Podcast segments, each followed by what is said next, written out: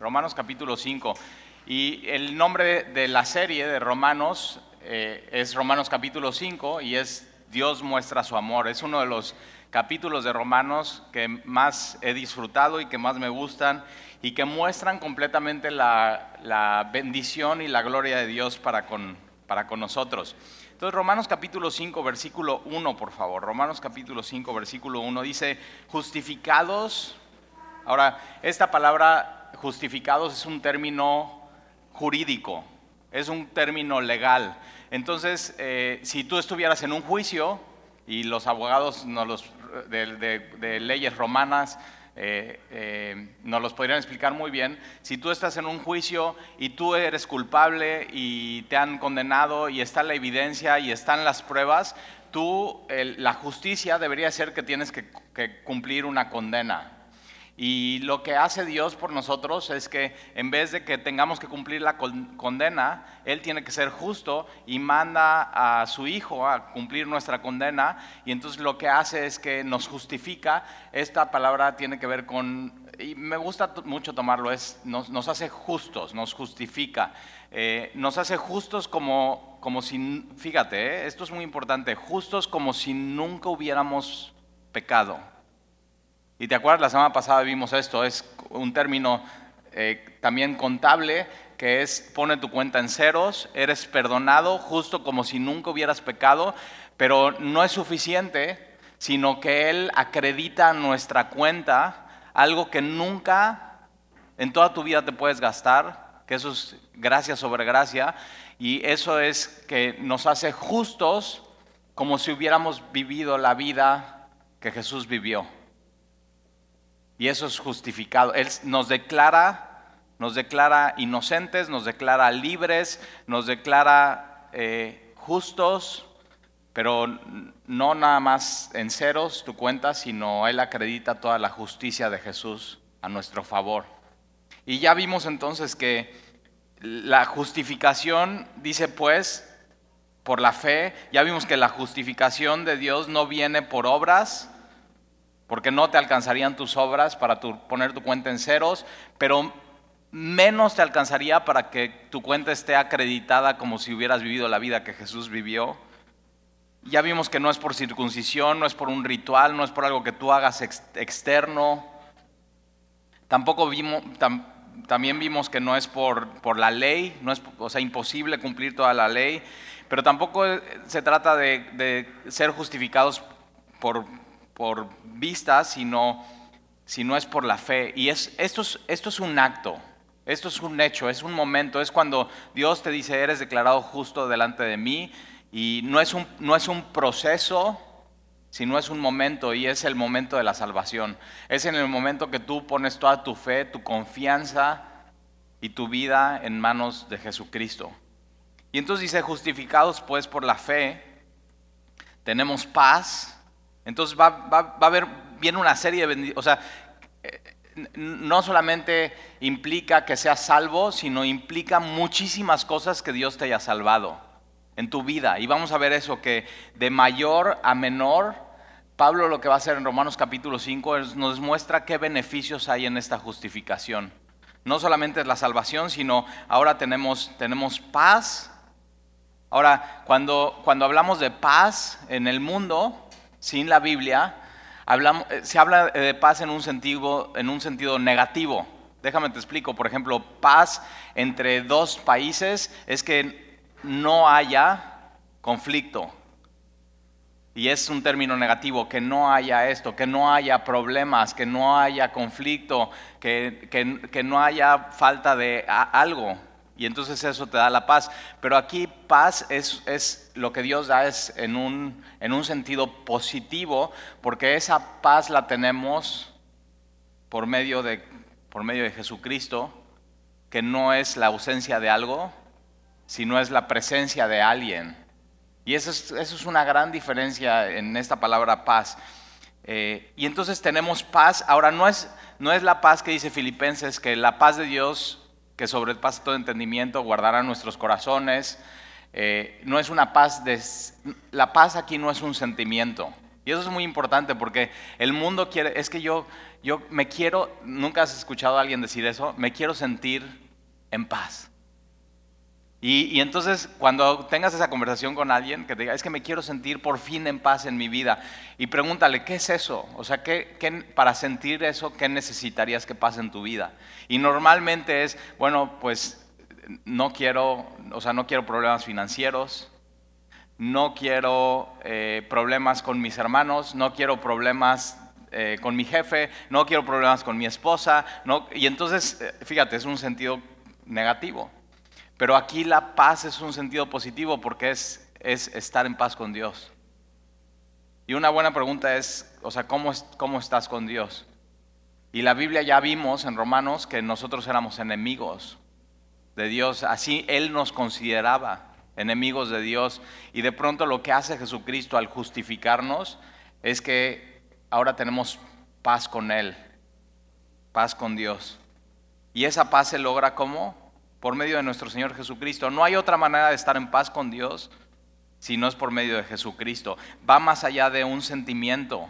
Está hablando de una relación. Antes no tenías una relación con Dios, antes no conocías a Dios, antes no querías tener nada que ver con Dios y de pronto Dios te declara justo, te declara libre. ¿Para qué? Para poder conocerle, para poder amarle, para poder adorarle y para simplemente estar estar en paz con Dios. Ahora eso, eso crea un sentimiento en tu vida. Y vamos a ver qué es ese sentimiento. Y no necesariamente es, sentir paz, sino, sino va mucho más allá de eso. Versículo 2 por quien también, por medio de Jesucristo, también, y vamos a ver en el capítulo que es, y también tienes esto, y también tienes esto, y también tienes esto, y al final de, este, de medio capítulo, lo que Pablo está haciendo es mostrándonos que las grandes bendiciones que tenemos en Jesucristo. Y entonces versículo 2, por quien también tenemos entrada.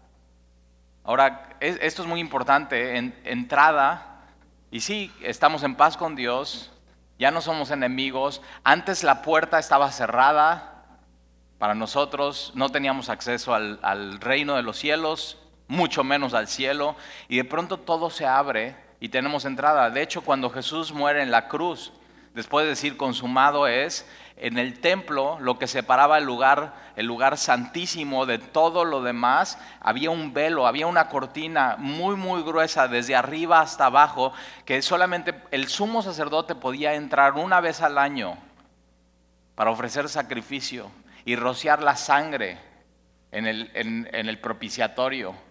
Y de pronto ahí, después de hacer eso, el sumo sacerdote salía con el pueblo todos reunidos y entonces los bendecía de parte de Dios. Y lo que sucede es que cuando se rasga ese velo, y es muy importante, dice la Biblia que se rasga de arriba hacia abajo, las religiones lo que quieren hacer es relacionarse el hombre por medio de sus esfuerzos con Dios, de abajo hacia arriba, y, lo que el Evangelio es, no, no, eh, imposible de hacer eso, no puedes hacer eso. No hay nadie bueno, no hay quien busque a Dios, eh, y entonces lo que Dios hace es simplemente de arriba hacia abajo, se rompe el velo y entonces hay acceso. Y no solamente hay acceso, como dice aquí, sino la gloria de Dios, Dios mismo está saliendo en Jesucristo con su espíritu a salvar lo que se había, lo que se había perdido. Y va y, te alcanza y te ama. Y entonces es, tenemos, tenemos acceso. Pero por supuesto es que tenemos acceso a, Dios por medio de la reconciliación que hizo Jesús. Y tienes que saber, todos los días, 24 horas, 7 días a la semana está el acceso libre, está el acceso abierto. Tú en donde quiera que estés, o sea, puedes, estando en tu coche, estando en tu trabajo, estando en tu casa, estando acostado en tu cama, a la hora que sea, puedes cerrar tus ojos y orar al Padre y Él te escucha y tener acceso a Él. Pero va más allá de, ese tipo de acceso, porque dice, tenemos, tenemos entrada por la fe a esta gracia en la cual estamos firmes. Y me encanta porque ya vimos en Romanos que la única manera de estar firmes y estar confiados es que sea por, me, por fe y no por medio de obras, porque si fuera por obras, o sea, Puedes tener una muy buena semana, pero puedes tener una muy mala semana y entonces ya no estás tan confiado, ya no sabes si tienes acceso o no. Pero si es por fe y es por gracia, tienes acceso todo el tiempo. Eh, y, no solamente a, Dios, sino tienes, tienes entrada por la fe a esta gracia en la cual estamos firmes. No solamente la gracia de Dios es el día de tu salvación, sino la gracia de Dios está disponible todos los días de tu caminar en tu vida con Cristo. Eso me parece maravilloso. No solamente necesitas la gracia para ser salvo, sino esa misma gracia que, que que te salvó en Cristo, esa gracia está todos los días disponible para tu vida y ahí puedes accesar, pararte y estar firme y estar confiado y saber que ahí, ahí puedes, puedes permanecer. Eso es muy importante. Porque hay gente que, o sea, que entiende muy bien la gracia y entiende que no puede ser salvo si no es por medio de la gracia, por medio de la fe, pero después ya no está firme en esa gracia, sino regresa a las obras. O regresa a un ritual, o regresa a, caminar por vista y carnalmente y no en el espíritu. Tienes que saber, no, es que la salvación comienza con gracia, sigue con gracia y tiene que terminar en la gracia de Dios. Él es el autor y el consumador de, nuestra fe y todo, todo tiene que ser en la gracia de Dios. Tienes que empezar bien, Tienes que seguir bien y tienes que terminar bien. Hay gente que empieza bien y no termina bien. Hay gente que empieza en la gracia y termina en la carne.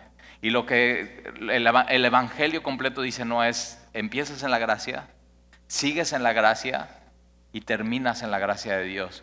Y esa es la manera de, estar seguros en Cristo y confiados en Él. Y entonces tenemos entrada a eso y dice, y nos gloriamos. Ahora esta, esta palabra gloriamos es cuando dices, me glorío, es, me, siento orgulloso, o para que lo entendamos mejor es, puedo presumir. Ahora, Pablo dice, no, yo no voy a presumir de mí, sino presumo de mi Señor, de la cruz del Calvario. Entonces, tú y yo podemos presumir, pero es un presumir de manera gozosa. Es, es jactancia gozosa. Y eso es lo que está hablando aquí a Pablo. Entonces, una de las cosas que podemos hacer es, podemos presumir y ser felices en otra cosa que tenemos por medio de Jesús, que es, que es la esperanza. Tenemos, o sea, en Cristo tenemos muchísima esperanza, pero fíjate en qué tenemos esperanza. Tenemos esperanza de la gloria de Dios. Nuestra esperanza es que un día en esta gracia que hemos recibido por medio de Jesús y del Evangelio, un día tú y yo vamos a estar delante de su gloria. Y Corintios dice que la gloria de Dios está en el rostro de Jesucristo. Y entonces la Biblia enseña que si tú y yo permanece, empezamos en esa gracia, permanecemos en esa gracia y terminamos en esa gracia, tenemos una esperanza y es una esperanza enorme. Es lo que te tiene que mover en tu vida, es lo que te tiene que motivar. Y es la esperanza es de, ver un día la gloria de Dios. Hoy, podemos ver la gloria de Dios en, muchas cosas. En el, universo podemos ver la gloria de Dios en, un atardecer, podemos ver la gloria de Dios en la naturaleza, podemos ver la gloria de Dios en nuestros hijos. Pero fíjate, es, es como un espejo. O sea, no se ve claramente. Pero un día podemos ver la gloria de Dios en las escrituras. Y entonces estamos reunidos aquí vemos, ok, tenemos esto en Jesucristo y esto en Jesucristo y esto en Jesucristo. Y estamos viendo la gloria de Dios en las escrituras, pero, pero tienes que saber un día, vamos a ver cara a cara esa gloria. Y tú y yo tenemos esta esperanza en Cristo. No sé tú, pero después de estudiar los evangelios, después de estudiar la Biblia, después de, estudiar y, conocer quién es Jesús, mi mayor sueño en mi vida, y pregúntate, ¿cuál es tu mayor sueño en tu vida? Y está soy ser millonario. Y yo así, no has entendido nada. Talí, mi mayor sueño en la vida es tener un esposo. Y digo, pregúntale a las casadas.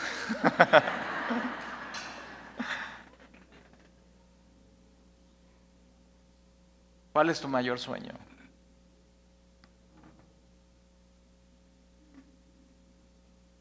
Y es, eh, eh, Moisés, muéstrame tu gloria, Señor. Muéstrame tu rostro. Y tú y, yo, tú y yo un día tenemos esperanza. Por fin vamos a ver lo que hoy no vemos claramente, pero tanto se nos antoja porque Él mismo se ha puesto eso en nuestro corazón. Ha cambiado nuestros deseos, ha cambiado nuestros sueños. Y un día lo vamos a ver cara a cara. Vas a poder ver a Dios mismo, su rostro, sus manos, su costado, sus pies, su pelo, su nariz, sus ojos.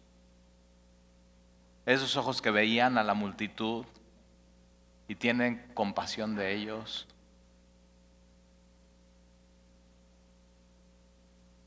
Y no solamente eso, sino su voz. O sea, esa voz que está bienaventurados los pobres, bienaventurados los que tienen hambre y sed de justicia, bienaventurados los que lloran porque ellos serán consolados. O sea, cuando leemos nuestra Biblia no estamos escuchando realmente su voz, estamos escuchando nuestra voz. Pero un día escucharemos su timbre de voz. Y no solamente eso, sino así como como Él nos conoce, así le conoceremos a Él. Y tienes que saber, Él sabe tu nombre. Él sabe cómo te dicen de cariño. Y, te va a decir por tu nombre. O sea, ¿cómo, cómo, ¿cómo será cuando Él diga tu nombre? ¿Cómo se moverán sus labios? ¿Cómo se escuchará tu nombre en sus labios? y que te diga eso. Simplemente por, por estar pisando y caminando en su gracia, que te diga, bien, buen siervo y fiel. Tu nombre. Y a, María, la hermana de Lázaro, le dice dos veces su nombre, María, María. Y cuando Jesús dice dos veces el nombre, Pedro, Pedro, es, un tono de mucha dulzura y mucha compasión y mucha ternura del Señor. ¿Cómo, se escuchará tu nombre dos veces en sus labios? Y que te diga, entra. Y que te des cuenta, todo eso, en lo que yo puse mi esperanza, es cierto. Todo eso es cierto. Y tenemos acceso y tenemos entrada y nos, gloriamos en la esperanza de la gloria de Dios. Versículo 3, y por si fuera poco, Pablo dice, y no solo esto. O sea, no sé tú, pero yo con que Dios ya simplemente me haya perdonado y salvado, con eso tenía. Pero de pronto dice, no, y tienes esto, y, tienes entrada, y tienes esperanza, y no solo eso, sino que también nos gloriamos, y es misma palabra, es, puedo presumir felizmente de las tribulaciones. Y tal, y eso ya no me gustó. O sea, ¿quién puede presumir de sus... Y aquí es tribulaciones y es, fíjate, no es singular, es, plural. No es, no es una tribulación, son muchas tribulaciones y la palabra es muy fuerte porque está hablando de, o sea, no es, ay, tuve un problemita, se me ponchó una llanta. no, es un problemón. ¿Has tenido estas en tu vida? O sea, que dices, sabes que esta de esta igual sí no salgo. Yo conozco a algunos aquí y he platicado con, contigo y, sé. O sea, que decías, Talí, yo no sé, o sea, no sé ni por, no sé ni por qué a mí pero tengo esta situación en mi vida y no sé ni qué va a pasar y no sé qué voy a hacer. Y de pronto, e, e, en el Evangelio no solamente tenemos entrada, esperanza, sino en nuestras tribulaciones, varias y duras, podemos presumir de ellas y estar feliz. Ahora, no, no quiero que seas como así todo bipolar y esquizofrénico. De decir, tal y estoy feliz, tengo cáncer. Ah, o sea, O sea, nadie haría eso. Nadie haría eso. Pero si tú tienes la información que dice aquí en Romanos capítulo 5,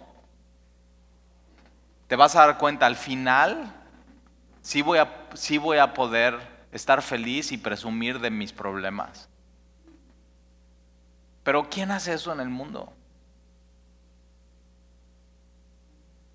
Y entonces tú y yo podemos gloriarnos en las tribulaciones.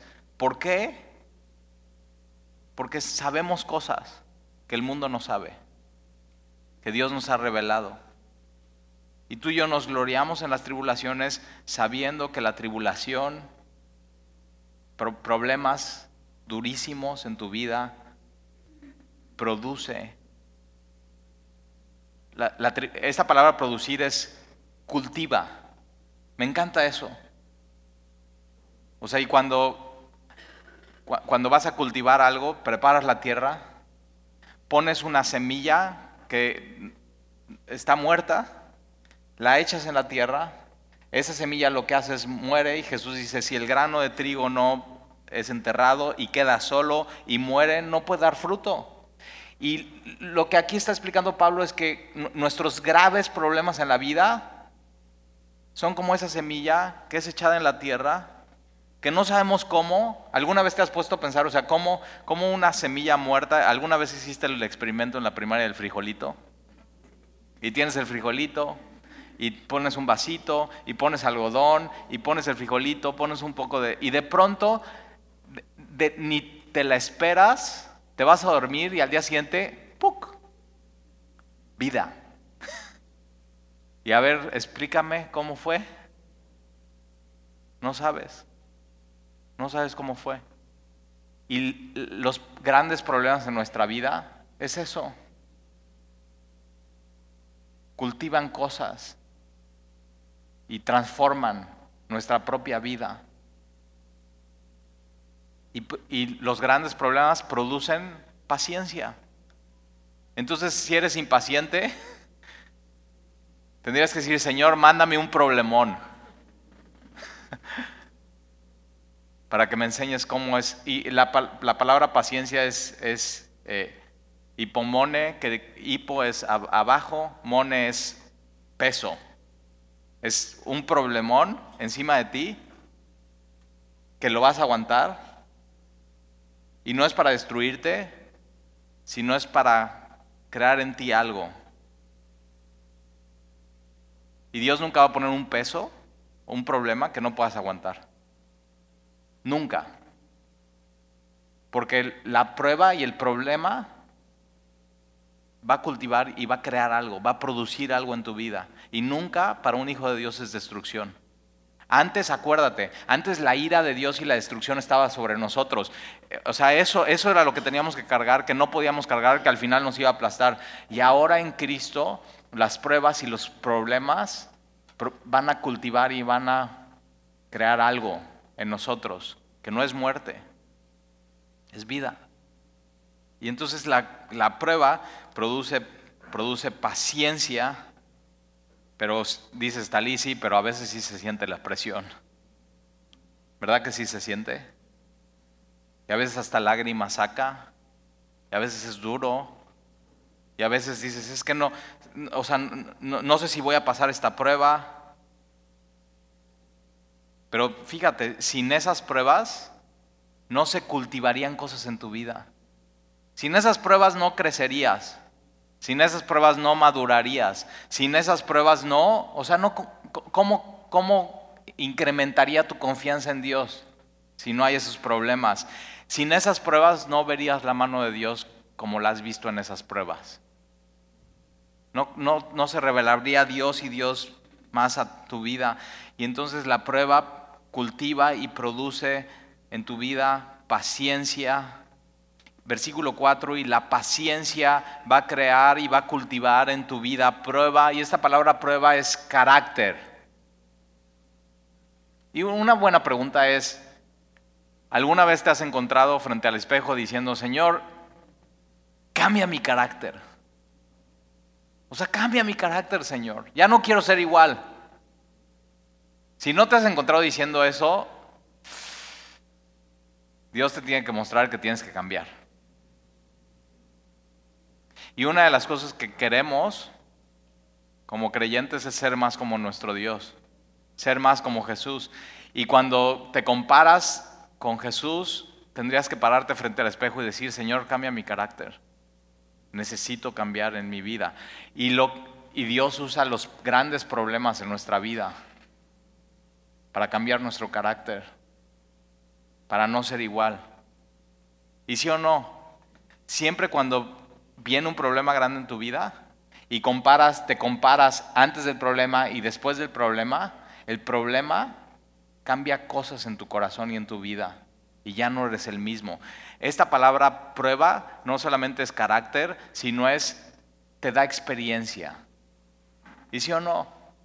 De pronto viene un problema a tu vida enorme. Dios permite que esto suceda. Eso te da paciencia porque estás aguantando.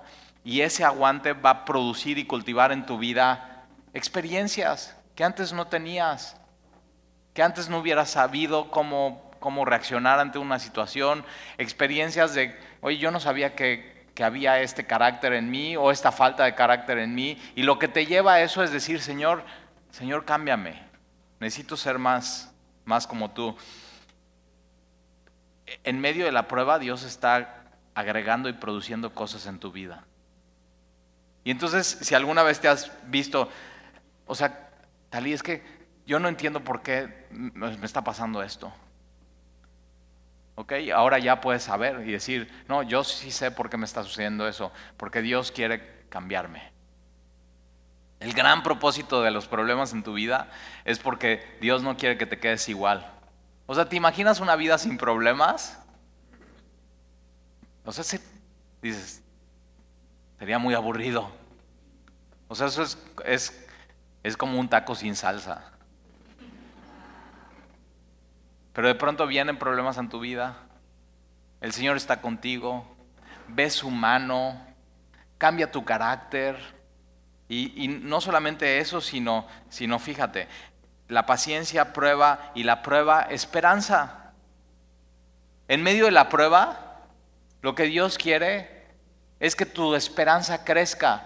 ¿En qué? En Él. Que estés esperando de Él todo en medio de la prueba. Que estés esperando que Él sea Dios en tu vida y que Él actúe en medio de la prueba y que puedas ver ese actuar en, en tu vida. La, la esperanza es como un músculo que si no se usa, se atrofia. Y entonces Dios manda grandes problemas en tu vida para que puedas usar ese músculo que se llama esperanza y tu esperanza se incremente y sea usada. Entonces Dios está cultivando eso en tu vida. En medio de tu gran problema, Dios está cultivando paciencia, está cultivando tu carácter y está incrementando tu esperanza ese es el Dios de la Biblia. Versículo 5. ¿Y la esperanza? La esperanza no avergüenza.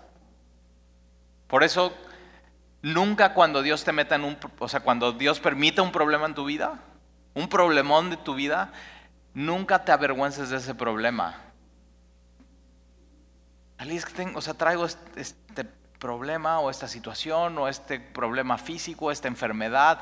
O sea, dice, no te avergüences de eso, sino tienes que estar feliz de eso, te tienes que jactar de eso, te tienes que gloriar en, en eso, porque Él va a producir en ese gran problema algo en tu vida.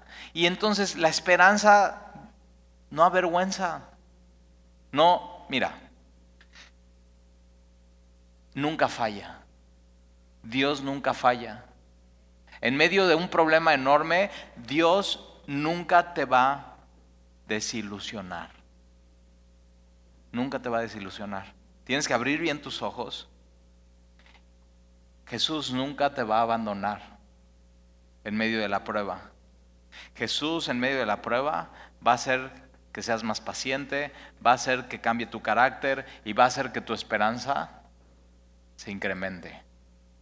Él está caminando contigo en medio de esa prueba, en medio de ese problema. E-, es, es parte de permanecer y tener entrada y y estar firmes en su gracia.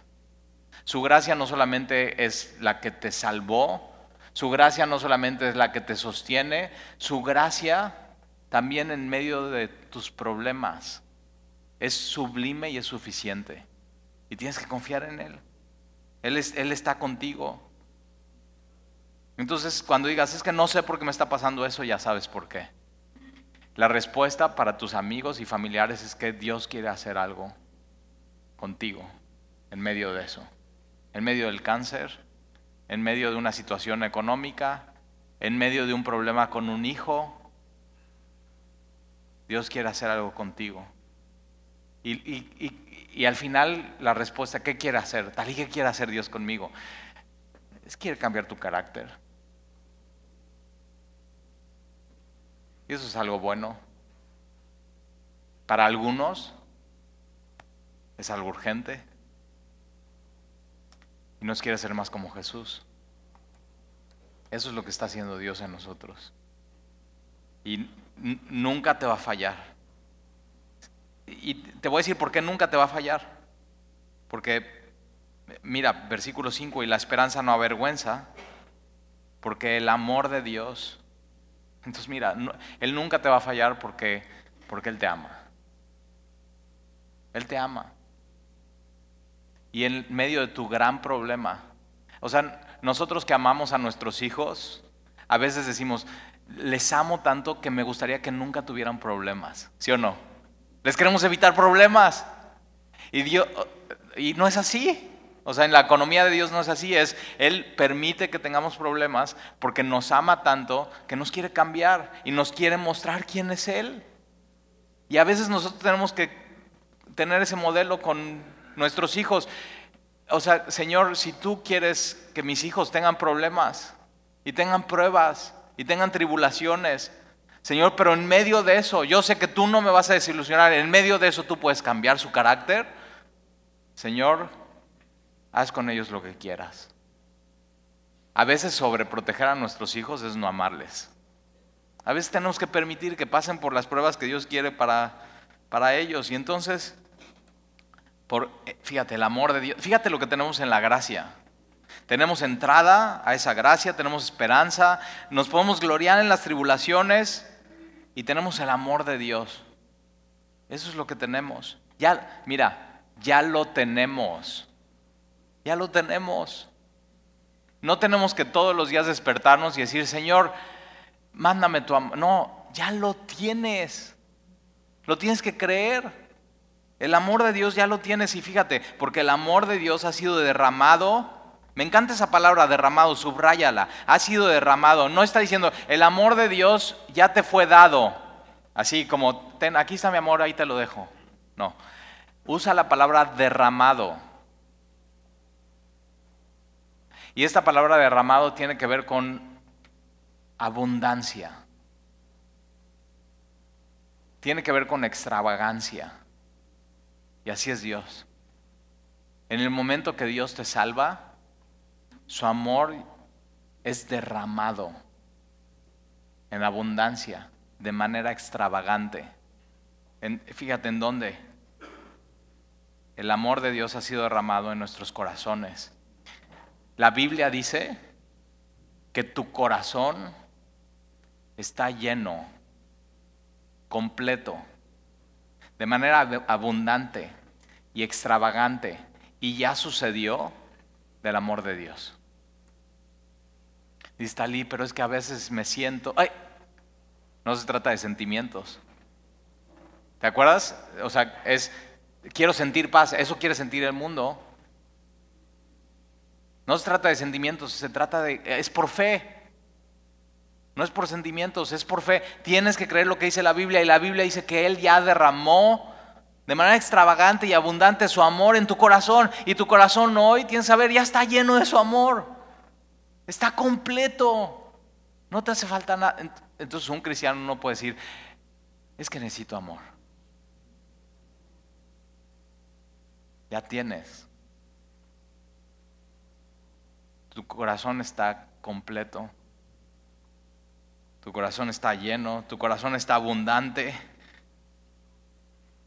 porque el amor a Dios ha sido derramado en nuestros corazones por el Espíritu Santo. En el momento que tú crees en Jesús como Señor y Salvador, Él te perdona, pone tu cuenta en ceros, te justifica, te hace justo como si hubieras acreditado en tu cuenta su justicia. Su amor es derramado en ti y su Espíritu ahora vive en ti. Eso es lo que hace Dios. En un solo acto. Es un solo hecho. Y eso nos da entrada, nos da esperanza, nos podemos gloriar en las tribulaciones y el, Espíritu Santo nos, fue dado. Y Romanos capítulo 8 va a hablar o sea, de, de su Espíritu. Versículo 6, porque Cristo cuando aún éramos débiles, esta palabra débiles es muy importante. Esta palabra débil es débil espiritual, o sea, era imposible salvarnos a nosotros mismos. Imposible. O sea, te das cuenta, no, no puedo salvarme por medio de obras, no puedo salvarme por un ritual, no puedo salvarme por absolutamente nada. Era completamente débil, imposible salvarme. Y cuando, cuando éramos débiles. O sea, yo el otro día estaba platicando con alguien y me dice, no, no, yo nunca podría ser cristiano. Y cuando alguien te diga eso, escúchala, escucha lo que te va a decir. O sea, tiene, él ya pensó que podría alguna vez ser cristiano. Y él está luchando, es que yo no podría. Y yo digo, eh, mira, entiendes más que algunos que llevan 10 años en el cristianismo. Si no podrías, no puedes. O sea, no es, no es por algo que tú hagas, no puedes. Y entonces te está mostrando su debilidad y digo, bueno, ¿por qué? No, pues es que a mí me gustan mucho las chelas. Así, he tenido pláticas así. Y digo, ahí está, sí, débil, debilucho. Y hay cosas más profundas que si llegas y le rascas, te van a decir, la gente te va a decir cuál es su debilidad. ¿Cuál es su debilidad? Todos y todos. Todos éramos débiles. Todos teníamos algo que estábamos tropiece y tropiece y tropiece y tropiece. Éramos completamente carnales. Pero fíjate, nos, Cristo cuando aún éramos débiles, a su tiempo, y su tiempo fue preciso, murió por los impíos. Fíjate, fíjate por quién muere Jesús, ¿eh? Por los débiles y por los impíos. O sea, los que no tienen nada que ver con Dios. Los que no adoran lo que adora Dios, no adoran a Dios, no aman a Dios, o sea, simplemente aman su vida, su pecado. Entonces, cuando tú dices, Cristo murió por mí, lo que tú estás diciendo es, yo soy un impío. Yo soy un débil. Yo soy un pecador. Y entonces el requisito para ser cristiano es justo eso soy débil. O sea, imposible yo de ser cristiano. Soy pecador y soy impío. ¿Cumples el requisito? Aquellos que se creen fuertes, aquellos que se creen muy piadosos y aquellos que no se consideran como pecadores, no cumplen el requisito. No pueden decir Jesús murió por mí.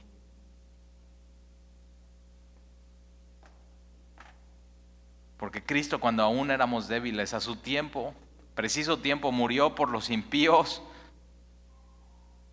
Versículo 7.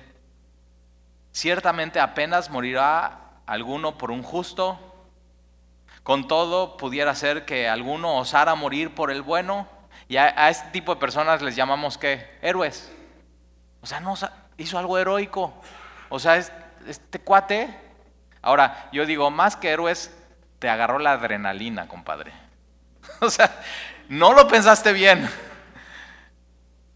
Y pusiste tu vida por alguien. Y salvaste a alguien y, y murió esa. Pero piénsalo así. ¿Tú darías un riñón por alguien?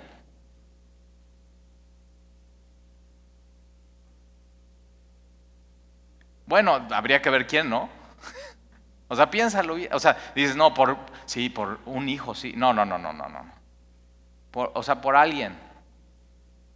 Alguien que no conozcas, pero que te diga, no, pero mira, es buena persona. O sea, es justo.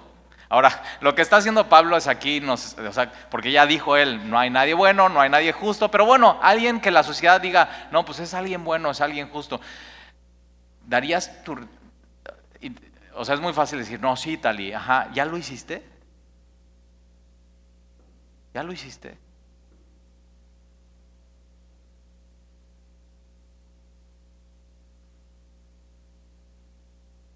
Y me encanta porque dice, ciertamente apenas. O sea, sería muy raro. Moriría alguno por, por, un justo y con todo pudiera ser que alguno osara morir por uno bueno. O sea, eso es raro. Es muy raro.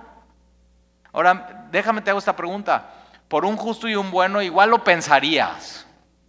O sea, te quitaría el sueño un par de días, lo hablarías con tu esposa y con tus hijos. Oye, ¿qué tal si doy un órgano vital a mi compadre que se está muriendo? Es, es un cuate bueno. O sea, lo pensarías, pero pregunta, ¿darías un riñón por un desgraciado?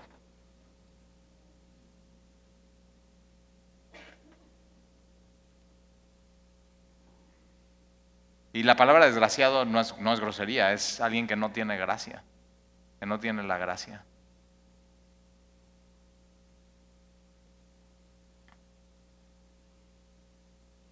Ahora, cuando alguien da un órgano vital a alguien, estás diciendo, o sea, es un cuate que ama mucho a esa persona. O sea, lo amas y lo haces por amor. Pero lo que va a hacer Pablo aquí es te va a dejar claro que el amor de Dios es mucho mayor que el amor de un hombre. Por eso el amor entre hombres es muy bonito, pero no satisface como el amor de Dios. Por eso puedes decir, no, mi sueño es ya, mi sueño es encontrar a ese hombre. Y lo encuentras y dices, híjoles, mi sueño es...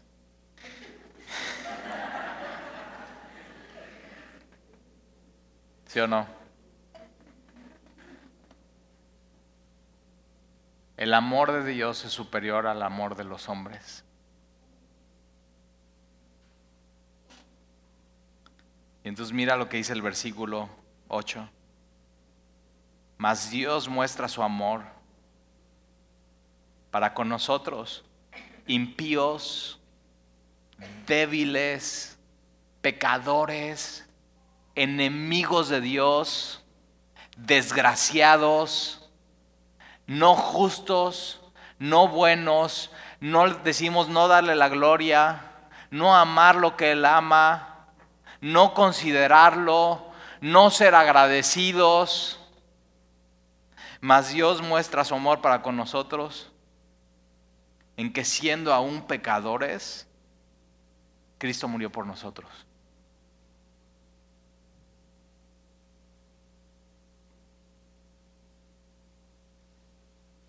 El amor de Dios es superior a cualquier expresión de amor entre los hombres. Por eso necesitas ese amor. Es, un amor sublime.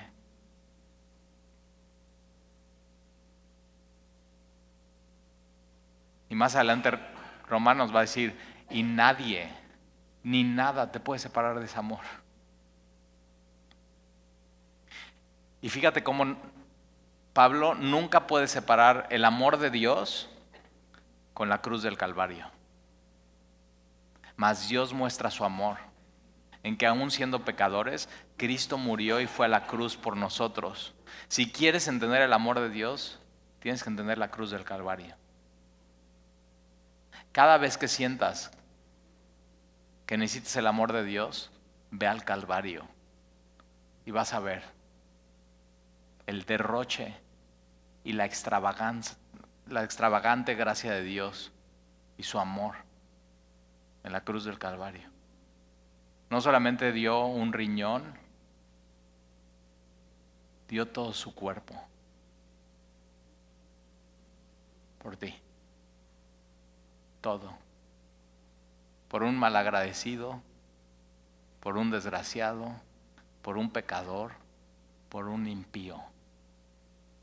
En el tiempo perfecto. Eso es el Evangelio. Entonces no solamente eres justificado y tienes entrada, esperanza, te puedes gloriarte en las tribulaciones, tienes el amor de Dios, tienes el Espíritu Santo, sino también tienes ese entendimiento del Evangelio que aún siendo pecador, Cristo murió por ti. Versículo 9, pues, pues mucho más. Y, y, o sea, Pablo dice, y si por si fuera poco, por si fuera poco, pues mucho más. Y lo que hace Pablo del versículo 1 al versículo 9 está hablando de mayor a menor. Lo, mayor que, que, hizo Dios por ti es justificarte, salvarte, redimirte, perdonarte, el ser tu propio. Eso es lo mayor, es lo mayor, es lo que más necesitabas en la vida. Y de ahí dice, ok, de mayor, de la mayor bendición a la menor bendición.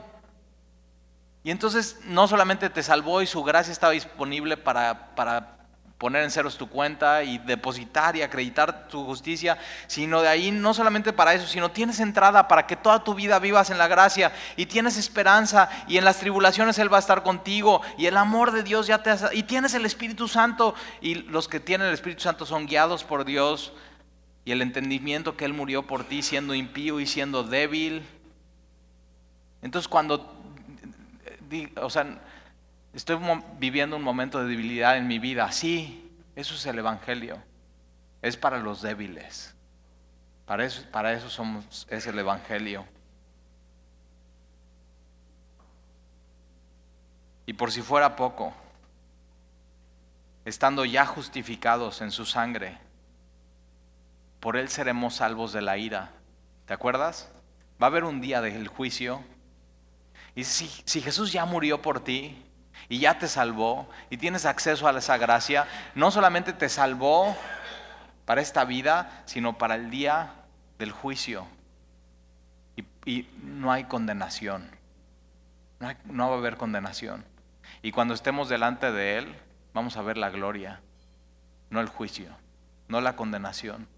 Y seremos salvos. Seremos salvos de la, de la ira de mayor a menor. Versículo 10, porque, porque si siendo enemigos, malagradecidos, desgraciados, pecadores, impíos, débiles, si siendo enemigos fuimos reconciliados con Dios por su muerte, por la muerte de su Hijo, mucho más estando reconciliados, seremos salvos por su vida.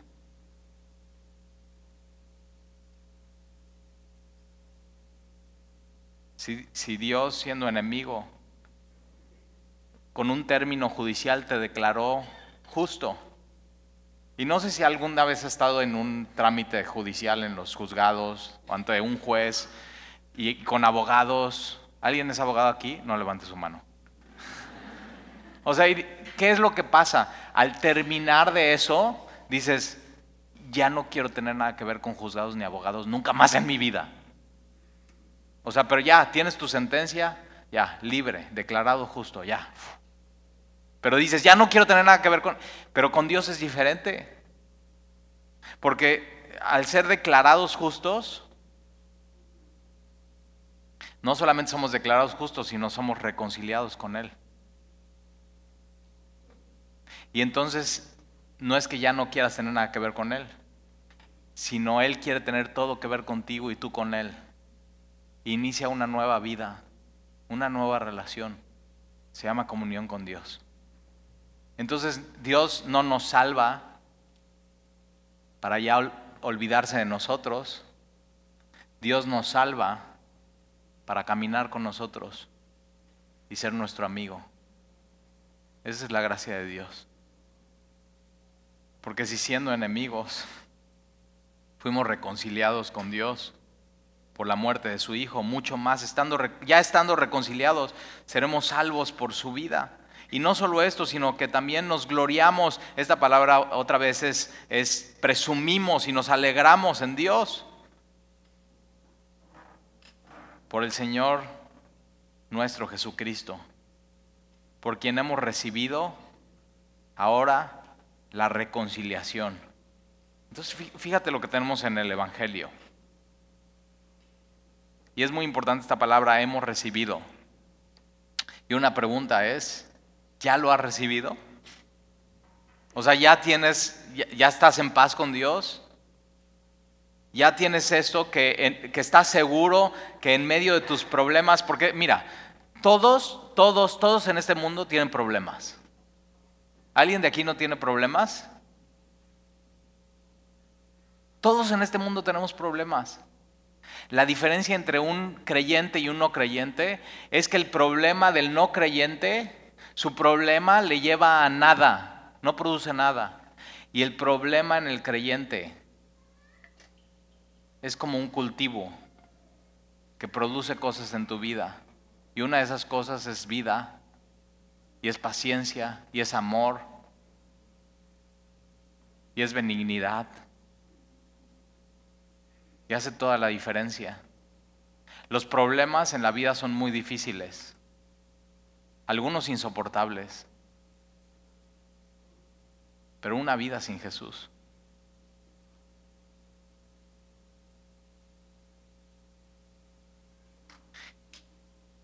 Tienes, tienes que hoy asegurarte de tener todo esto que está a la mano en Jesús.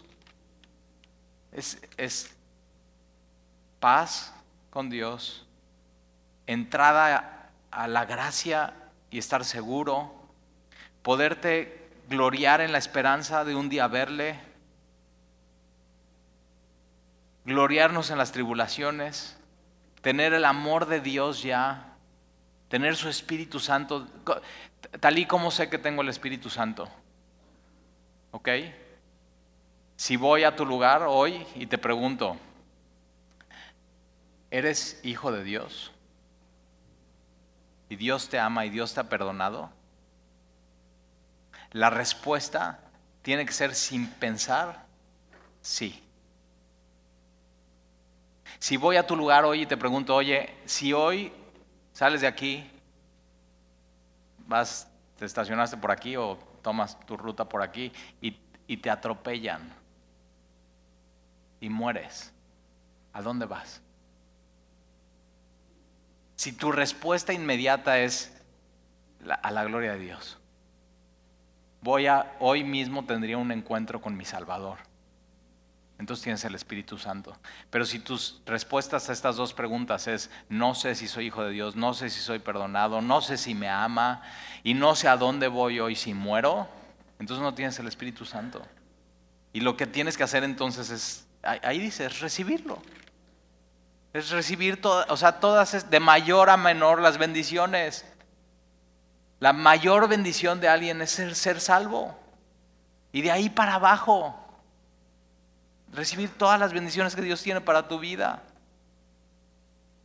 Caminar con Dios, una relación de amigos, vida eterna. Y en medio de los problemas, tener la confianza, Dios está haciendo algo en mí.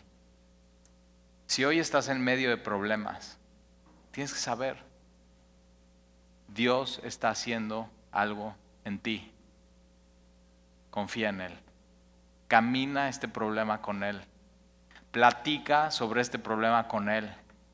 Ten comunión en medio de esto con Él. Él es tu amigo. Él nunca, si Él te salvó y mandó a su Hijo a la cruz y siendo enemigos te reconcilió con Él mismo, no te va a abandonar. No te va a abandonar, Él va a caminar en medio de esto contigo. ¿Oramos? Señor, te damos gracias por tu palabra. Y gracias, Señor, porque tú en medio de las pruebas estás cultivando, Señor, en nosotros carácter, paciencia, pero sobre todo, Señor, en medio de las pruebas más difíciles que vivimos podemos palpar y podemos conocer de tu amor que hay en Cristo. Y Señor, te amamos, Señor, y te bendecimos porque tú nos amaste primero. Y el día de hoy yo quiero pedirte, Señor, que quien no te haya recibido, el día de hoy, si se da cuenta que es pecador, que es impío y que es débil, justamente el día de hoy, Señor, el Evangelio es para él o para ella.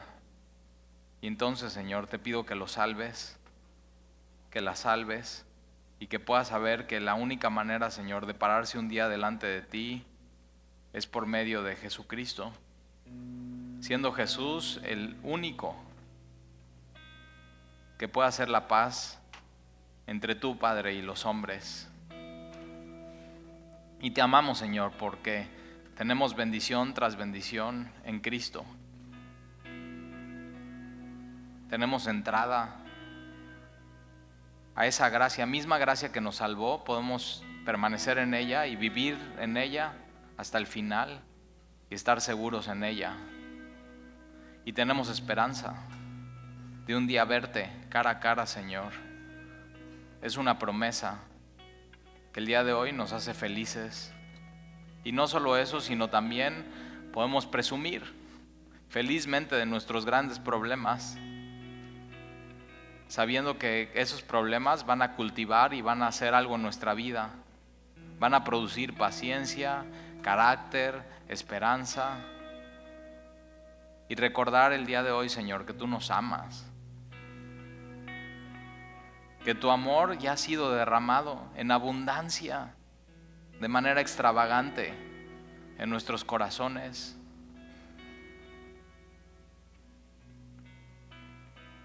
Señor, el día de hoy nos paramos delante de ti y te decimos que somos débiles. Imposible salvarnos a nosotros mismos. Somos débiles espiritualmente hablando. Somos débiles moralmente hablando. Somos pecadores.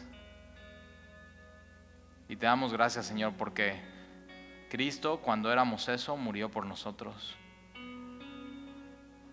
Y gracias Señor porque podamos entender hoy que eh, el amor entre hombres nunca superará el amor que tú tienes por nosotros.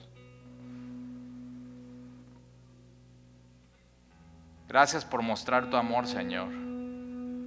No con un sentimiento, sino con un hecho de que aún siendo quien éramos, Jesús murió por nosotros. Señor, gracias porque tenemos la seguridad de que un día estaremos delante de ti, no en el juicio,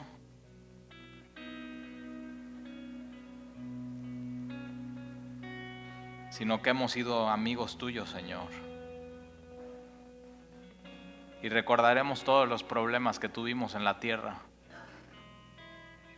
Y al ver tu rostro, esos problemas no serán nada. sino lo único que harán es aumentar la gloria al verte.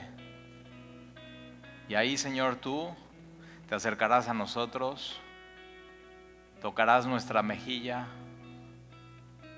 limpiarás esas lágrimas y nos dirás que ya no va a haber más muerte, ya no va a haber más dolor ya no va a haber más clamor, porque las primeras cosas pasaron y tú haces nuevas todas las cosas. Señor, nuestra esperanza no está aquí y en el ahora, nuestra esperanza está en la eternidad. Y entonces, Señor, ayúdanos a poner nuestros ojos en ti. Señor, perdónanos y Nuestros sueños y nuestros anhelos están en el hoy, en el ahora.